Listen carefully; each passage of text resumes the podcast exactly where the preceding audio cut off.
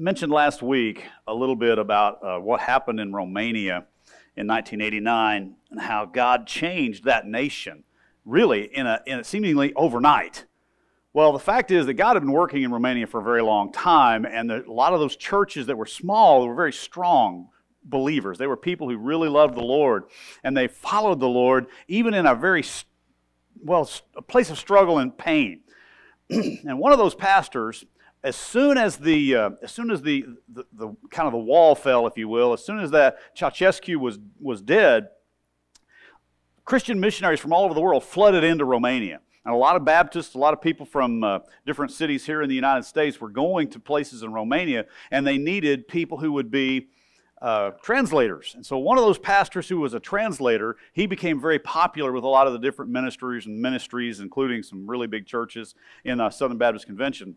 And so the, the convention brought him to the United States. And he was going around to a bunch of different churches and he was doing his thing, you know, talking about Romania and what God was doing in Romania and how amazing it was to see this, this, this you know, regime fall and see God on the throne of Romania again. It was just the neatest thing for some people to hear because the average American, Romania, where's that?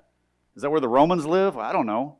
It's just one of those a long ways away kind of places. Well, this pastor was here, and as he was going back to the airport, a well known pastor. If I called his name, most of you would know who he is and where he was pastoring and everything. But this well known pastor was riding along with this translator, this pastor from Romania. And this American pastor says to him, Well, what do you think of the American church?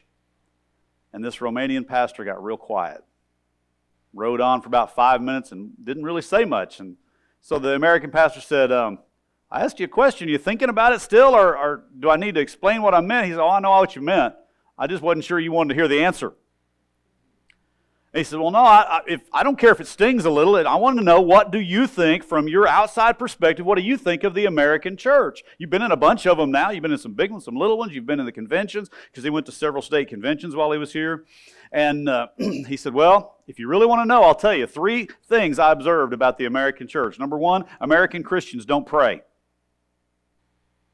Well, that stung that pastor because he's the pastor of a great church, a praying church, a, a, going church, a ministering church. But from the point of view of this Romanian pastor, American, American Christians don't pray. So that American pastor swallowed real hard and he said, Okay, what else? He said, Well, American Christians don't attend church. They think they've got, done God a wild favor when they show up on Sunday morning, and the rest of the time they don't care.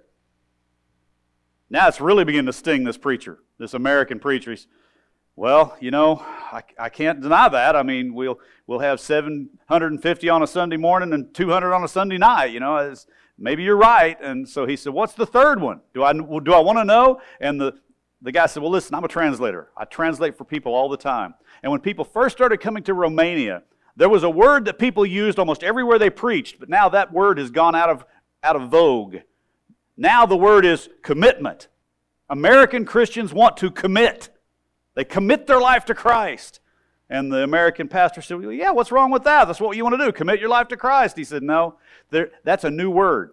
25 years ago, nobody preached that. Nobody said that. Nobody even used that vocabulary because 25 years ago, when people first started coming to Romania, Romania what they said was surrender.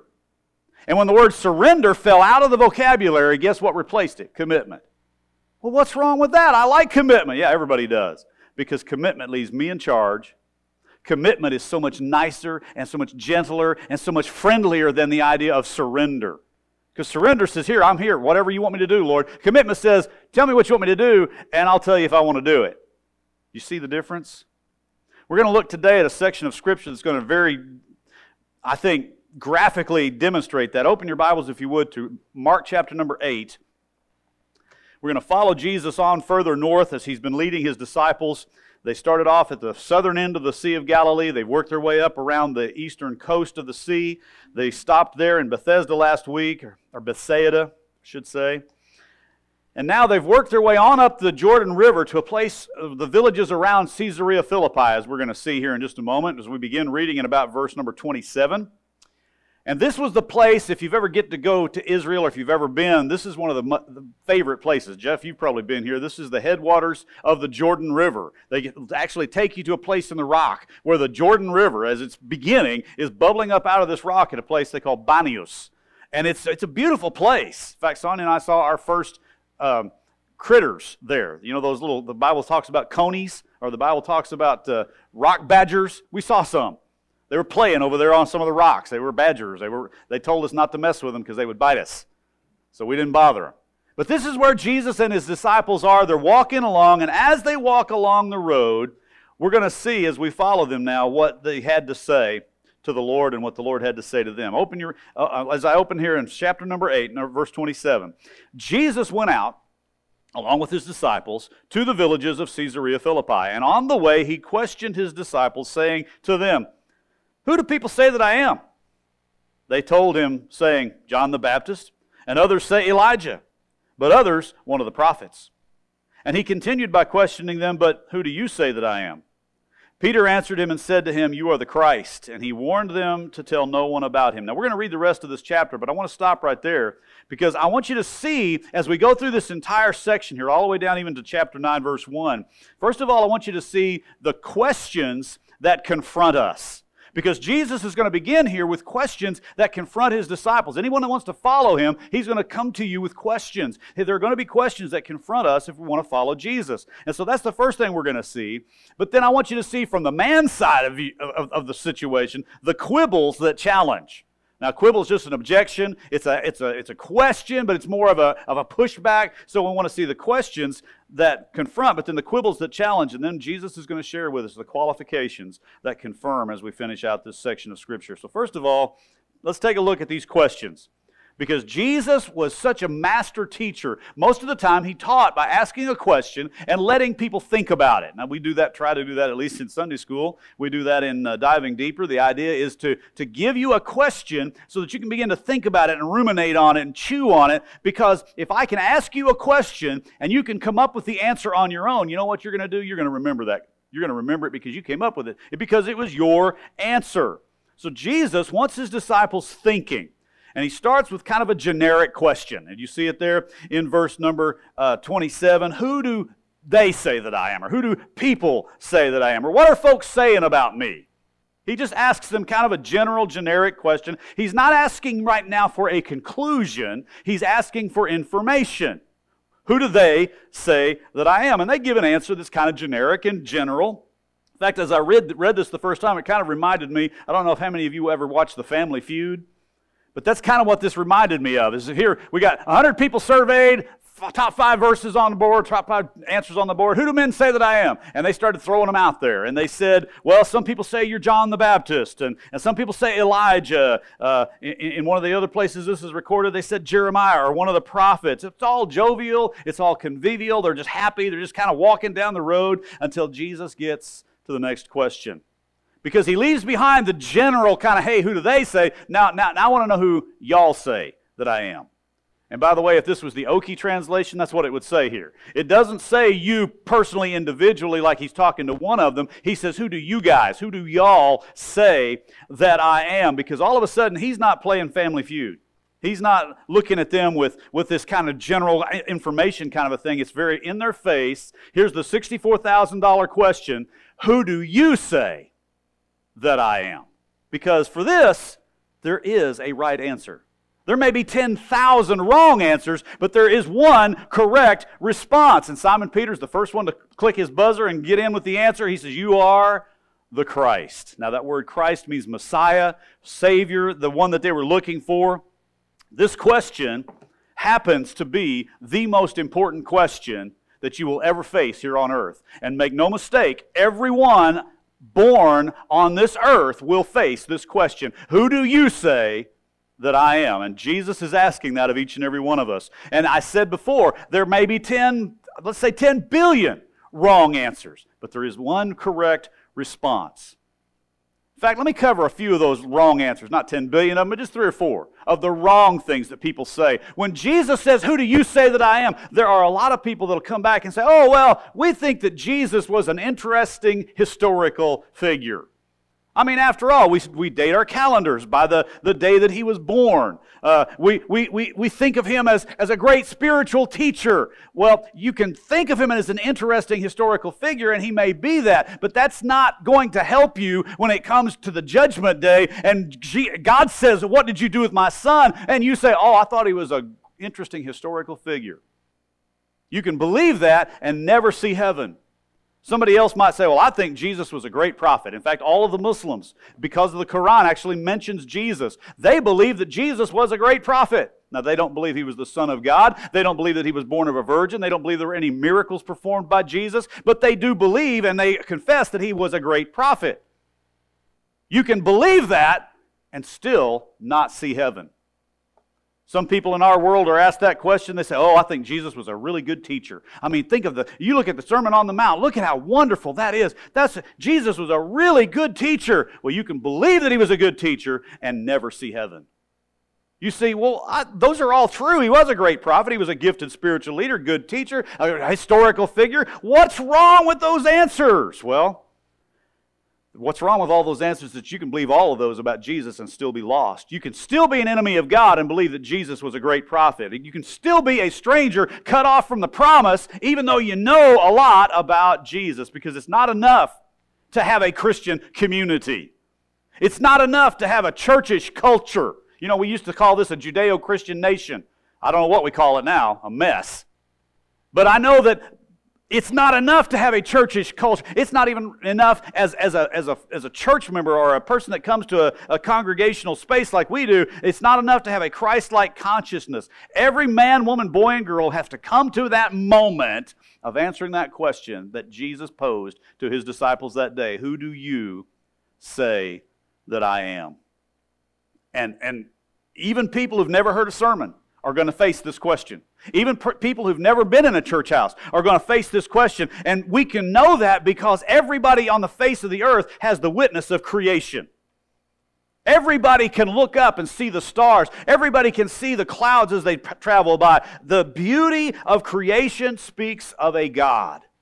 The complexity of life speaks and cries out, There is a God. Hey, the size of creation is another indication. There's somebody bigger than this entire universe. The sim- and the thing that gets me is how things have to work together. Symbiosis, where this life form cannot live without this life form, or this thing can't exist without this thing. And God created it that way so that He created them both at the same time, or neither one of them could exist.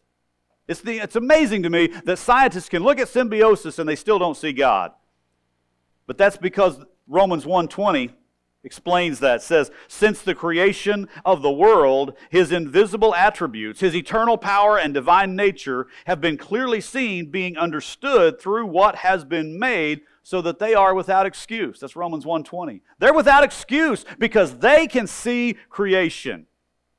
But even if you don't come to a conclusion about god based on creation listen he also gives us the witness of our conscience do you know the very fact that you can tell right from wrong, the very fact that you feel some things are unfair, that's proof that there is a God? Because He gave us that conscience. The very fact that we can label anything as evil. You know, there are those people who they won't call the Holocaust evil, but they'll call Walmart asking five extra cents for gasoline, that's evil. You ever notice how that works? It's funny how we may not all agree on the things that are evil, but all of us think that something's bad. Something's really evil. Where does that innate understanding in our hearts come from? The idea that there is an unfair tells us that we all believe there is really a fair. The fact that there is genuinely an evil means that there has to be a genuine good. The very existence of evil proves that there is good. The very existence of an enemy proves that there has to be a God. Because if there wasn't something that was ultimately good, someone who is ultimately the, the, the, epitome of good, you would not know what evil really was. So, once again, people are without excuse. In fact, I want to go back to chapter 1 of Romans. The verses 18 and 19 say this For the wrath of God is revealed from heaven against all ungodliness and unrighteousness of men who suppress the truth in unrighteousness, because that which is known about God is evident within them. For God made it evident to them. You've got it right inside of you. God has made sure that your conscience is there telling you that there is a God. God has made sure that, your, that creation is there telling you that there is a God. And creation and conscience both testify that there's someone greater than you, someone to whom we will have to give an answer. But, eh, eh, but also that there's the Bible. Not only creation, not only conscience, but we have the confrontation of the Scriptures that God gives us the Word of God because it's in Scripture that we learn that we're all guilty of sin.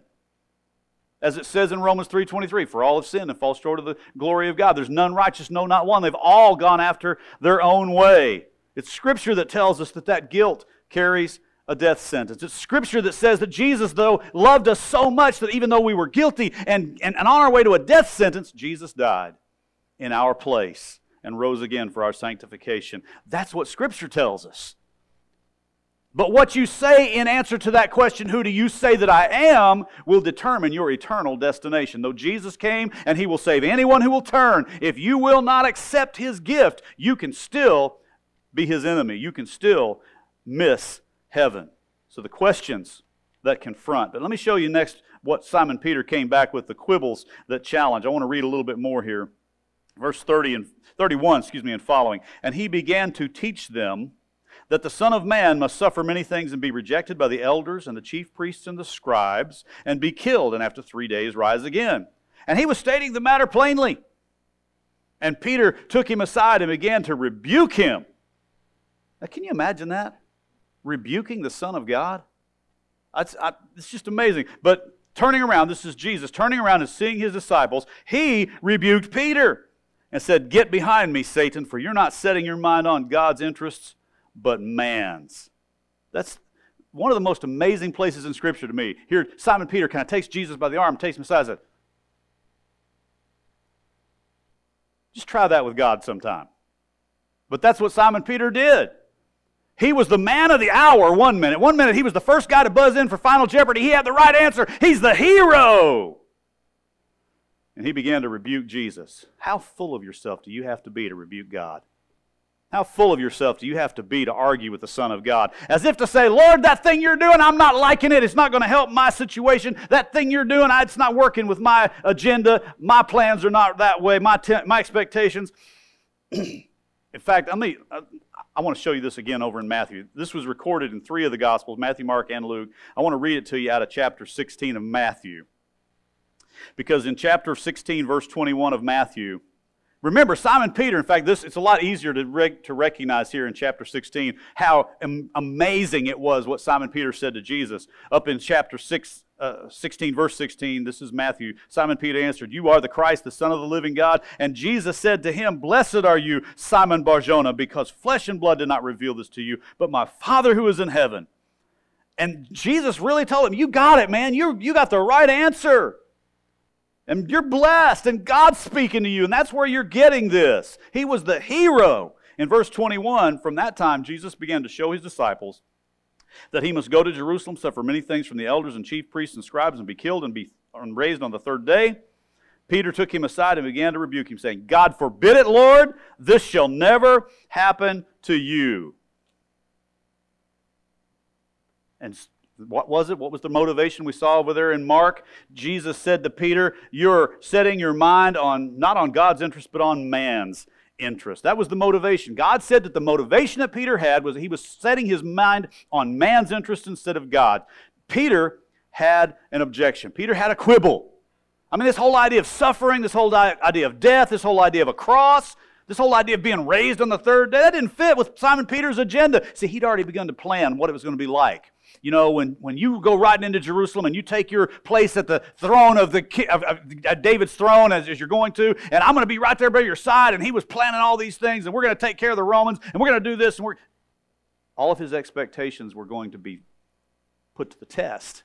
In fact, they were going to be dashed because this whole idea that Jesus was going to be put on trial, that he was going to be whipped and beaten, that he was going to be hung on a cruel Roman cross. Listen, that upset all of the plans of Simon Peter, all of his security plans, all of his future plans. It denied his priorities. And listen, so often our expectations, so often our agenda, a lot of times my plans and your plans can and will come into conflict with what God has planned for us.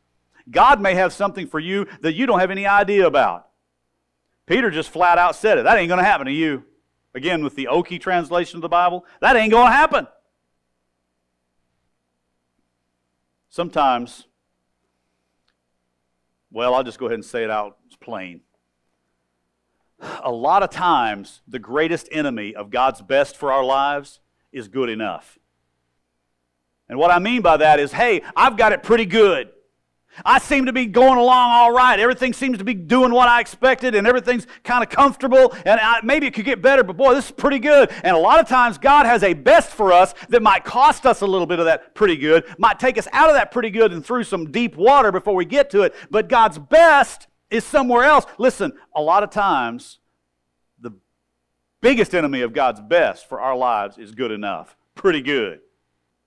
I was roofing a house several years ago with a guy by the name of Jim, old cowboy. He's up there on that roof in cowboy boots. I thought, you're crazy. But we were doing it together, and so he would he would lay them out a while, and I'd hammer them, and then he, I'd lace them out, and he'd hammer them. We were hammering it instead of using a gun. And uh, we looked back on a couple of those tiers, and I'm telling you, they were crooked. Oh my goodness, looked looked like a worm going down there. And I said, Jim, we're not doing very good. I mean, look at these look at these lines. He said, you'll never notice it from a galloping horse. And I thought, but don't we need to pull them up and redo them? He says, No, no, no, no. Ain't nobody ever going to notice that. You and I are the only ones ever going to be on this roof. I thought, All right, it's not my house. Never notice, notice it from. That's kind of like we say at the post office is good enough for government work. now, we never say that because we're not part of the government. But the idea that it's good enough, the idea that no, I like the way it is, the way I, am comfortable with where it is, Peter was not tracking with the idea that Jesus had, that I had come to this earth, that's what Jesus was saying. I've come to this earth to be put on trial. I know it doesn't fit with your, your ideas, Simon Peter, but that's the way it's got to be. I have come to this earth for a beating. I've come to this earth for a cross, for a tomb. And thank God for a resurrection. Even though Simon couldn't see past the, wait a minute, you're upsetting my apple cart. Peter, in fact, when he took Jesus by the arm and began to rebuke him, here, one minute he's the hero, the next minute he's a zero. Can you imagine that? Here you are, you got your name in Scripture. You went from hero to zero in seven verses. Poor guy. But don't be too hard on the apostle because we all have our agendas. We all have our expectations. We all get comfortable where we are. Some of us even have idols of security and comfort that we've set up, and, and nothing better get in the way of this thing that I've planned, of our control. And then God starts to move. God starts to lead, God starts to open doors, and we're headed in a direction we never expected, or maybe God closes a door that we always thought would be open. And what do we want to say right here in 2019? We want to say, Whoa, Lord, that's not quite, quite what I had in mind when I committed. I mean, Lord, when I surrendered to missions, I was thinking about Palm Springs. Lord, when I said I'd be a church planter, I was kind of thinking about Honolulu.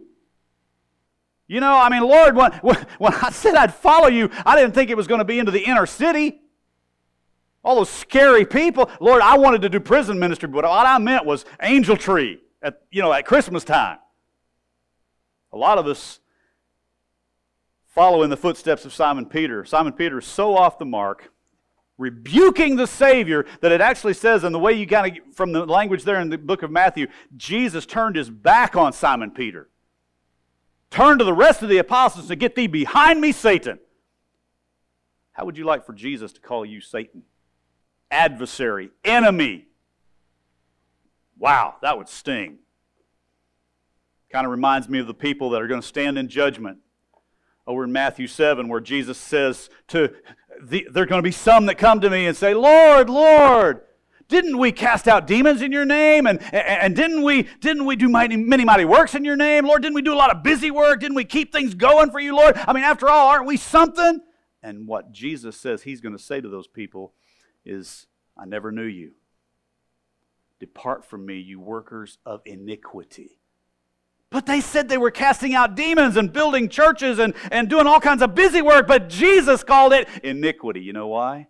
Because it wasn't what he called them to do. That's what they kept busy doing. And, and the same Lord who had to rebuke Simon Peter has to rebuke those people. I never knew you. Depart from me. I never knew you. You were never one of mine. And I'm convinced that there are people in churches all across America keeping busy for Jesus who really don't know the Lord. The question that confronts, the quibbles that challenge, and now finally, and we're going to finish this chapter out here, the qualifications that confirm. Let's read the rest of the, of the chapter here. verse 34 and following. And he summoned the crowd, and with his disciples he said to them, If anyone wishes to come after me, he must deny himself and take up his cross and follow me. For whoever wishes to save his life will lose it. But whoever loses his life for my sake and the gospel's will save it. For what does it profit a man to gain the whole world and forfeit his soul? For what will a man give in exchange for his soul? For whoever is ashamed of me and my words in this adulterous and sinful generation, the Son of Man will also be ashamed of him when he comes in the glory of his Father with the holy angels. And Jesus was saying to them, Truly I say to you, there are some of those who are standing here who will not taste death until they see the kingdom of God after it has come with power. Jesus gives them a very straightforward, very in your face challenge a very in your face qualification to say these are the things that you can tell. If we, I mean, we all have problems with priorities. All of us need to do more than just commit. You know, when you get married, you don't, you don't commit your life to that marriage. Well, some of them do. Some people say, oh, I'm committing my life at the altar. If you go to the altar to get married just to commit your life, you might be in trouble. I had to surrender my old life to the new life. But if I'm going to do more than just commit, if I'm going to challenge, be challenged by the Lord, what is that going to look like? How can I know that in the morning when I look myself in the mirror, is that guy answering the question, Who do you say that I am, the way that it needs to be answered? What does that actually look like? And I just read a little bit of it there. How can I be sure? You know, Jeff, every so often, he'll, he'll go to reminiscing about his dad. And he'll talk about how his dad was a leader in his church, and his dad was a leader in the community here in Blanchard, and a leader in his family. And, and, and you can see he'll start to get a little misty eyed sometimes. You know why? Because Jeff's dad was the real deal. And all of us know people who, they're the real deal. Well, how can I tell for myself that I'm the real deal? Day by day, moment by moment, how can I do that and know that I'm making God's interests my interests? How can I know that I'm making God's plans my plans, God's goals my goals? I want to know is he truly Lord in my life? Because if he is, then it's only fitting that these things are going to be true in my life. What does thou art the Christ look like in everyday language? Well, first of all, if you look in chapter uh, 8, verse 34, you'll see it written out. There's three steps to this process. It's kind of like finding a pulse on somebody. You know, there's several places on somebody's body you can check for a pulse. You can check in the neck, you can check in the brachial artery, you can check in the, femoral artery, you can go to all different places. Okay, first pulse point, if you will, of somebody who's genuinely living the life they're supposed to live is that in verse 34 there where it says, Deny yourself. Jesus said, If you would come after me, you must deny yourself. Okay, that's number one. What does that look like? I mean, we live in a culture of self gratification. We live in a culture of self indulgence. We live in a culture that is full of self preservation. In fact, you can go to the grocery store on your way home today and you'll see all the magazines that are there. What's, what are the names of those magazines? Self, us, them, uh, we, people, me, uh, Cosmopolitan, all these things, all about how to make yourself happier, better homes and gardens. So I'll be more in the know. So I'll be more hip. And in a culture that teaches us to look out for number one, you know what? Putting somebody else first is going to look totally radical. It's going to look so radical when you say, I'm not the most important person here, but I'm going to make you the most important person here. That is the number one indicator that's the number one in- indicator that you're the real deal in God's kingdom, in following after God. The idea that you've given, given up your rights. I no longer have autonomous control. I've given that over to someone else. The idea that you would give up your agenda. That's what it means to be denying yourself. Because listen, following Jesus, we were talking about this in youth this morning. Following Jesus may leave may mean leaving behind some security. Following Jesus may mean leaving behind some, some luxury and some things that you're used to. Following Jesus may mean you leave behind some freedoms. What it really means, though, is putting self under control, under your control, under the control of the Holy Spirit. And it's easy for me to say that. Okay, I'm putting myself under the control of the. Okay, it's easy to say, but you know what happens? Our pride and our ego, our self has been large and in charge for so long, stinking pride will not go quietly into the night. Somebody, they look at the Lord and they say, Yes, I hear what God has to say. I see what the Bible says, but, but I know best for me. I'm smarter than that. I take orders from no one because it's my life, it's my plans, it's my future. Some people so sold on themselves they will argue with God. In fact, they think that they're doing God a wild favor just if they show up and they're doing Jesus a great favor. But as long, listen, as long as you insist on a throne, you want to be on the throne of your own life, Jesus won't be. You want to have a kingdom where you wear the crown, guess what? Jesus can't. If you're somebody that says, Yes, Lord, I'll follow you, but in my own way and in my own terms, in my own way, uh, you're really not following Jesus. So many today claim, you know, I want to follow God, or I'd like to be saved, or I'd like to. I mean, I used to go to that church, where, but I just got philosophical problems with the faith. They don't have philosophical problems. Because if you genuinely look, in, genuinely look into the philosophical side of things, the Christian faith is perfectly reasonable. Somebody says, Well, I, I've got theological problems. Well, you might. You might have some questions. But a lot of people, it's like, I have intellectual problems with the faith. I just can't just go blindly jumping into faith. Well, there is no blind faith in the Christian faith. We have the witness of the Spirit, we have the witness of the Word, we have the witness of creation, we have the witness of our conscience. It's not a blind leap of faith, it is an obvious, normal step into faith. It's not intellectual problems, it's not theological problems, it's not philosophical problems that keep people from faith in Christ. It is simply that same old thing, that stinking pride. It is self. When we refuse to come to Christ as our Lord, as our substitute, we're deciding to go our own way, saying, Yes, I see I could go. I, I, heaven is, is there, but I've chosen to go another way. So Jesus says, Number one, if you want to follow me, you have to deny yourself. Verse 35 and 30, through 38, when it says, as he says there, whoever wants to save his life will lose it.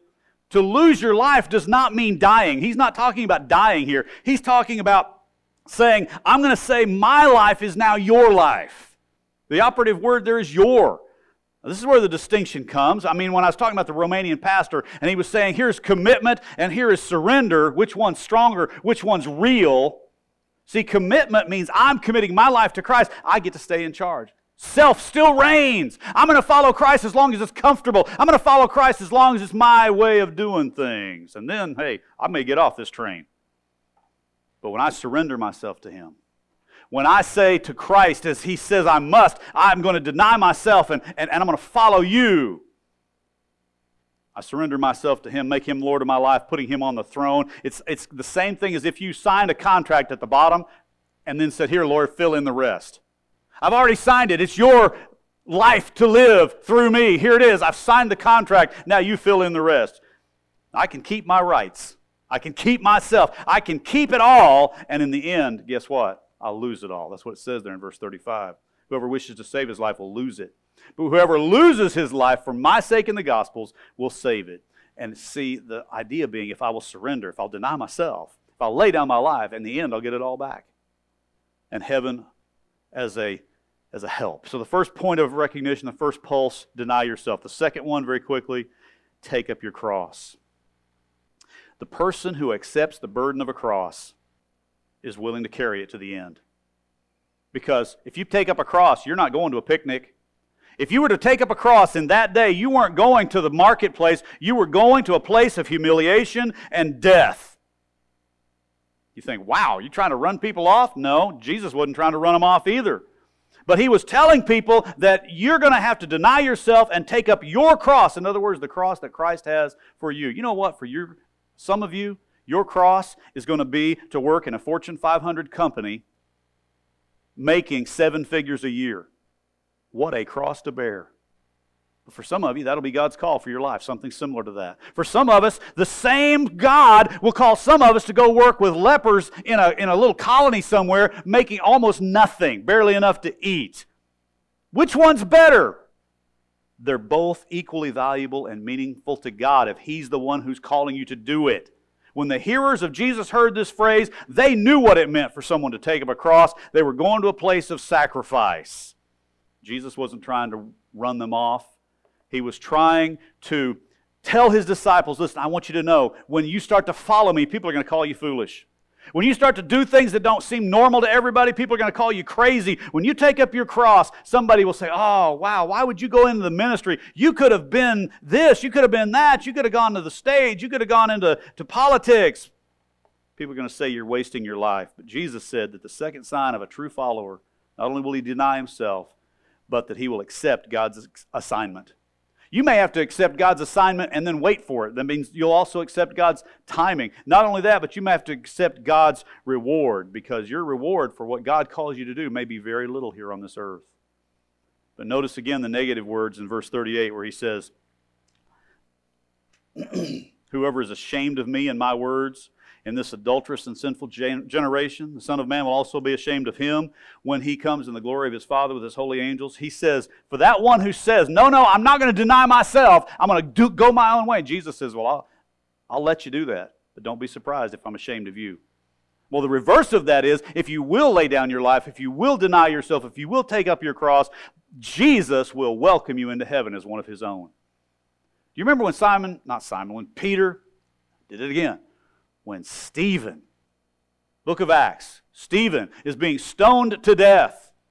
And as he's there in the throes of death, as the rocks continue to fall upon him, he looks up and he says, I see Jesus standing at the right hand of the Father. You know, Scripture tells us that Jesus went and sat down at the right hand of the Father to be the, the Lord, to be the Master, to be the King. But when so- Stephen passed from this life into the next, the Scripture tells us that Jesus stood up to receive him. I can just hear it. Father, this is Stephen. He's one of my faithful. I'm, in fact, the way he says it there, I can almost picture Jesus doing this. Hey, Michael, Michael, come here, come here, come here. Michael, Michael, the archangel, you know. Michael, come here. This is Stephen. I want you to meet him in person. Stephen, this is Michael. He's just an angel. Gabriel, Gabriel, come here, come here. Gabriel. Introduce, you go to heaven as one of his. He's going to be proud of you. He's going to stir up heaven saying, Hey, here's Clint. We never thought he'd make it, but here he is. No, that's not what he's going to say. He's going to say he was faithful to the end. Here he is. Start the band. Why? Because he's one of mine, and Jesus is willing to call him one of mine. But you can't truly do verse uh, the third point until you've done one and two. Deny yourself, take up your cross, and then when Jesus says, "Follow me," unless you've denied yourself by dethroning pride, unless you've laid yourself in the dust by taking up your cross, only then are you really ready to follow the Lord Jesus. His talk is cheap, but real surrender will cost you all. But I'm telling you, it is it is all so worth it. The only real life is found in Jesus. Only eternal life is found in Jesus. The only real satisfaction that you'll ever find is in Jesus. Everything else is just a pretty substitute. It's just a pretty substitute. As I close, I want to say the answer that you have for that question is going to determine your destination for all of eternity. Who do you say that I am. Famous man several decades ago said that there are only really three answers to that question. Who do you say that, that I, the Son of Man, am? Who, there's only really three. He can either be the Lord, a liar, or a lunatic.